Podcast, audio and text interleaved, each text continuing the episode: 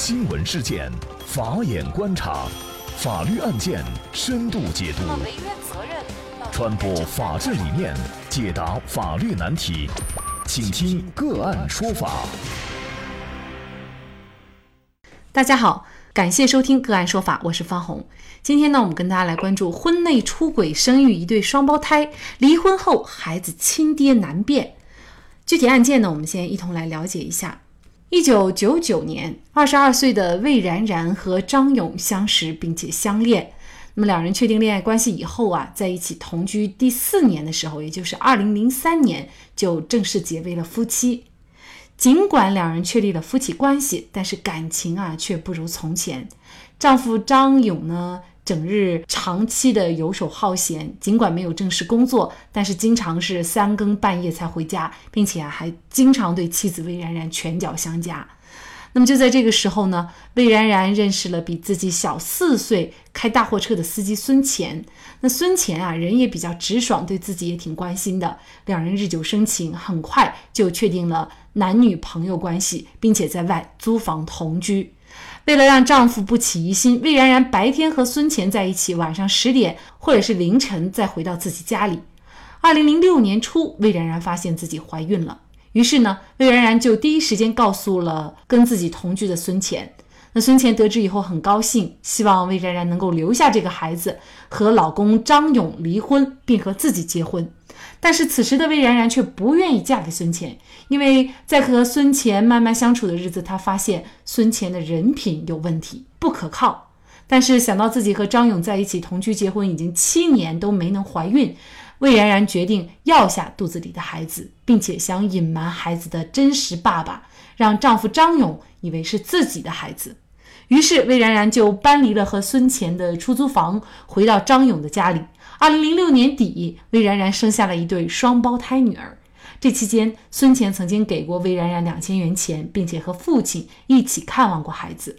孩子逐渐长大，张勇看着却跟自己呢一点儿也不像，并且啊开始对孩子不是自己亲生的起了疑心。为此呢，夫妻两个人也经常吵架。最终在二零一一年。夫妻两人离婚，离婚协议当中约定，孩子归魏然然抚养，张勇不支付任何抚养费，但是可以随时探望孩子。因为和丈夫离婚，自己也没有固定收入，魏然然多次和孙乾联系，要求孙乾支付孩子的抚养费，但是组建家庭的孙乾只是敷衍了事，不愿支付任何费用。无奈之下，魏然然就将孙乾告上了法庭，请求法院判令孙乾支付两个孩子的抚养费。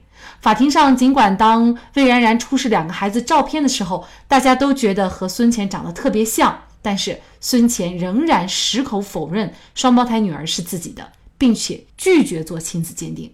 为此，河北省黄骅市人民法院一审判决。驳回了两个双胞胎孩子抚养费的诉讼请求。那魏然然不服一审判决，准备上诉。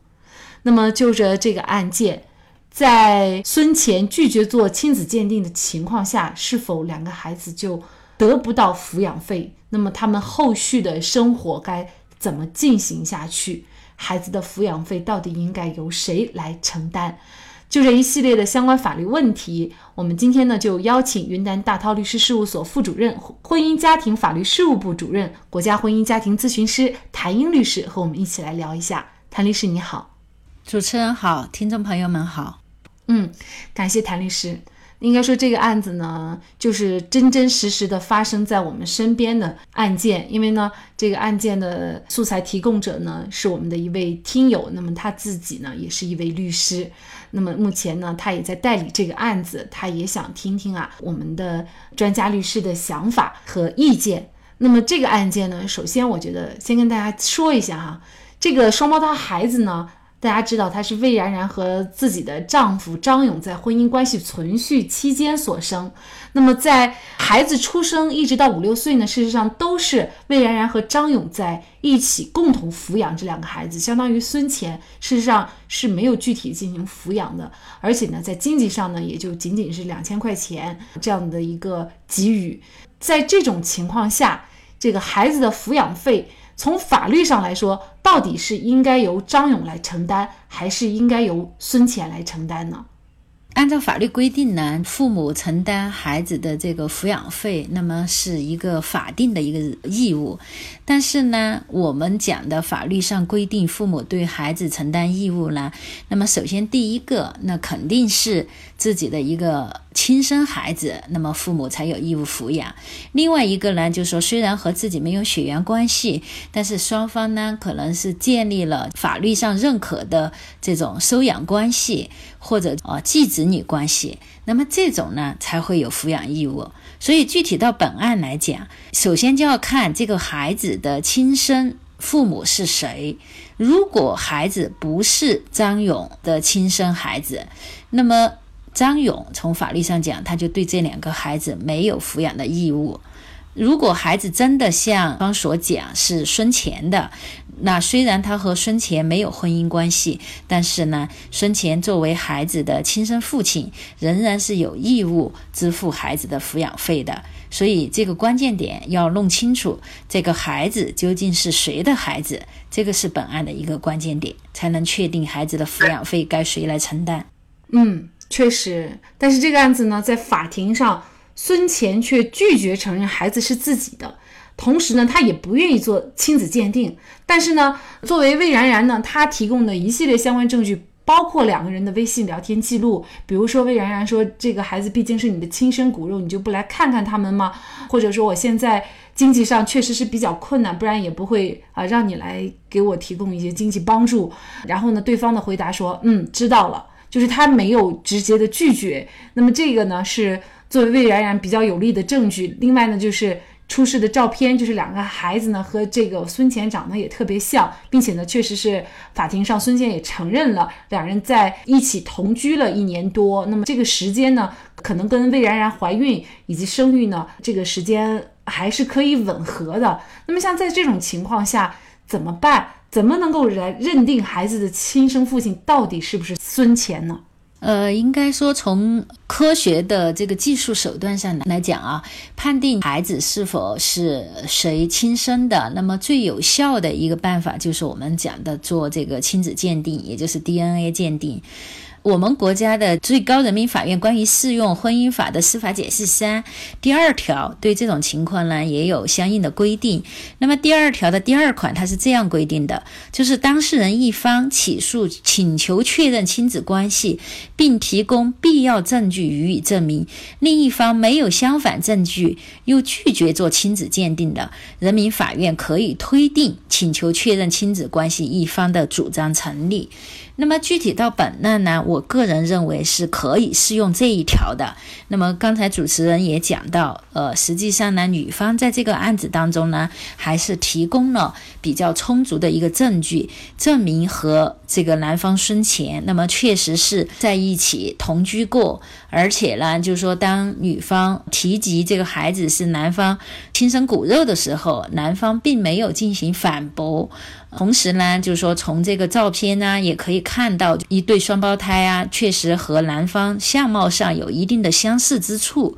那么我个人认为呢，在这种情况下，应该是以呃认定女方她已经提供了必要的一些证据。那么这些证据呢，能够指向男方生前有可能是孩子的亲生父亲。在这种情况下，我个人认为啊，法院应当向。呃，这个男方孙乾使明法律上的规定，那么要告知他，你应当配合来做这个亲子鉴定。如果你不配合做亲子鉴定，那有可能就会让你承担举证不利的一个法律后果，那么推定你就是孩子的亲生父亲。那么为什么这样讲呢？因为我们。国家的立法也好，司法实践也好，我觉得保护未成年的这个利益，那么都应该是放在首位的。因为我们讲，不管孩子是呃非婚生子还是婚生子，那么他们都是无辜的，都应该享有同等的一个权利。那么具体到本案来讲，一对双胞胎女儿，那么他们既然来到了这个世上，他们就有权利享受正常的一个生活，也有权利享受正常的父母对。自己进行抚养的一个权利，那么在这种情况下，我觉得在女方已经提交了相应的证据，指向男方可能是孩子的亲生父亲的情况下，那么法院应当让这个孙乾来配合做亲子鉴定。当然，本案中我们看到孙乾在一审的时候他是拒绝做亲子鉴定的。那我个人认为，在这种情况下，那么就应该推定。孙权是孩子的亲生父亲，判令他来承担抚养义务。那因为我们觉得正常情况，那么女方对于孩子的父亲是谁，那她的判断基本上是准确的。那么在这种情况下，一般来讲，女方代表孩子的话，不会说任意的抓一个被告出来说你就是孩子的父亲，我要你支付抚养费，这种可能性是微乎其微的。所以在这种现实之下，那我们认为呢，法律包括法院更应该倾向保护未成年的利益。那么从这个角度出发，所以呢，我个人认为呢，本案的一审判决呢，还是有一些问题的。我希望在二审的时候呢，看能不能有一个好的结果，能够保护这一对双胞胎的一个利益。其实我觉得也不能说是孙乾，如果判他是孩子的父亲承担抚养费呢，他就是有可能会冤枉。其实他也可以不服提起上诉啊。他上诉的时候，其实他就可以去主动的要求做亲子鉴定。你只有这个亲子鉴定，就确实能够证明。如果你真的不是的话，那你就其实可以不用承担这个抚养费。但如果你真的是的话，你是继续要承担的。所以作为孙乾来说，他承不承担抚养费？并不是完全能够由他自己来决定的。事实上，法律也并不偏袒任何一方。那么这个案件呢，据代理律师所说呢，目前孩子的母亲和孩子呢也是挺可怜的，因为一直呢都是靠打工为生。通过通过这个案件啊，就是感觉可怜之人也必有可恨之处啊，你。婚内出轨这个确实是不对的，而且甚至你还去生下了孩子，生下了孩子还要隐瞒自己的丈夫，让丈夫跟自己一起去抚养别人的孩子啊！应该说，魏然然她现在这种状况也是自己自食其果。嗯，是的，我非常赞同主持人的这种观点。确实，女方啊，在之前的这个做法上是有很大的不妥的。包括到离婚的时候，我们可以看到他们的离婚协议中，虽然约定孩子归女方抚养，但是并没有明确说这两个孩子不是男方的这个亲生骨肉。如果当时他们已经挑明了、明确说这两个孩子不是男方的亲生骨肉，那么在这一起案子当中，他实际上就可以作为一个有力的证据。但是他当时也没有挑明了说，相当于他原来的配偶，实际上到目前也还没有。一个正式的确认说这两个孩子不是他的一个亲生骨肉。那么到后来，你看他现在起诉这个孩子亲生父亲的时候呢，又遇到了一些障碍。所以说，确实呢，这些事情呢和他自己的行为也是有一个密切不可分的关系。但是呢，换过来讲呢，就是说这个男方孙乾，你确实是我们讲的很不负责任的一个人。那么，如果是确实是自己的孩子，即便是自己重新组建了家庭，但是孩子是无辜的，也应该对这两个。孩子承担相应的抚养义务，所以说呢，告诫呃，就说每一个成年人，那么对待婚姻、对待爱情，都应该有一个慎重的一个态度，理性的一个态度，不能把它当做儿戏。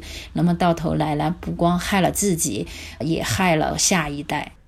对，那作为成年人的魏然然背着这个锅也就罢了，最重要的是两个无辜的孩子也要为自己的父母的这种不道德违法的行为来埋单，而对这两个孩子造成的伤害又不仅仅是一个抚养费能够弥补的，所以作为成年人还是要有一些道德底线。好，在这里呢也再一次感谢云南大韬律师事务所婚姻家庭法律事务部主任谭英律师。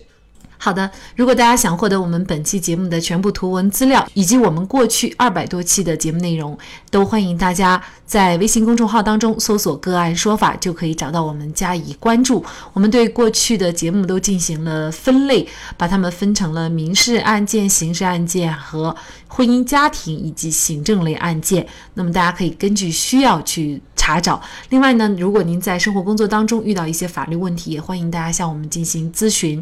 您可以已添加幺五九七四八二七四六七幺五九七四八二七四六七的微信号，直接向我们咨询。那么给大家提供法律服务的都是我们邀请到的个案说法的嘉宾，他们都非常的专业、资深和负责任。感谢大家的收听，我们下期节目再见。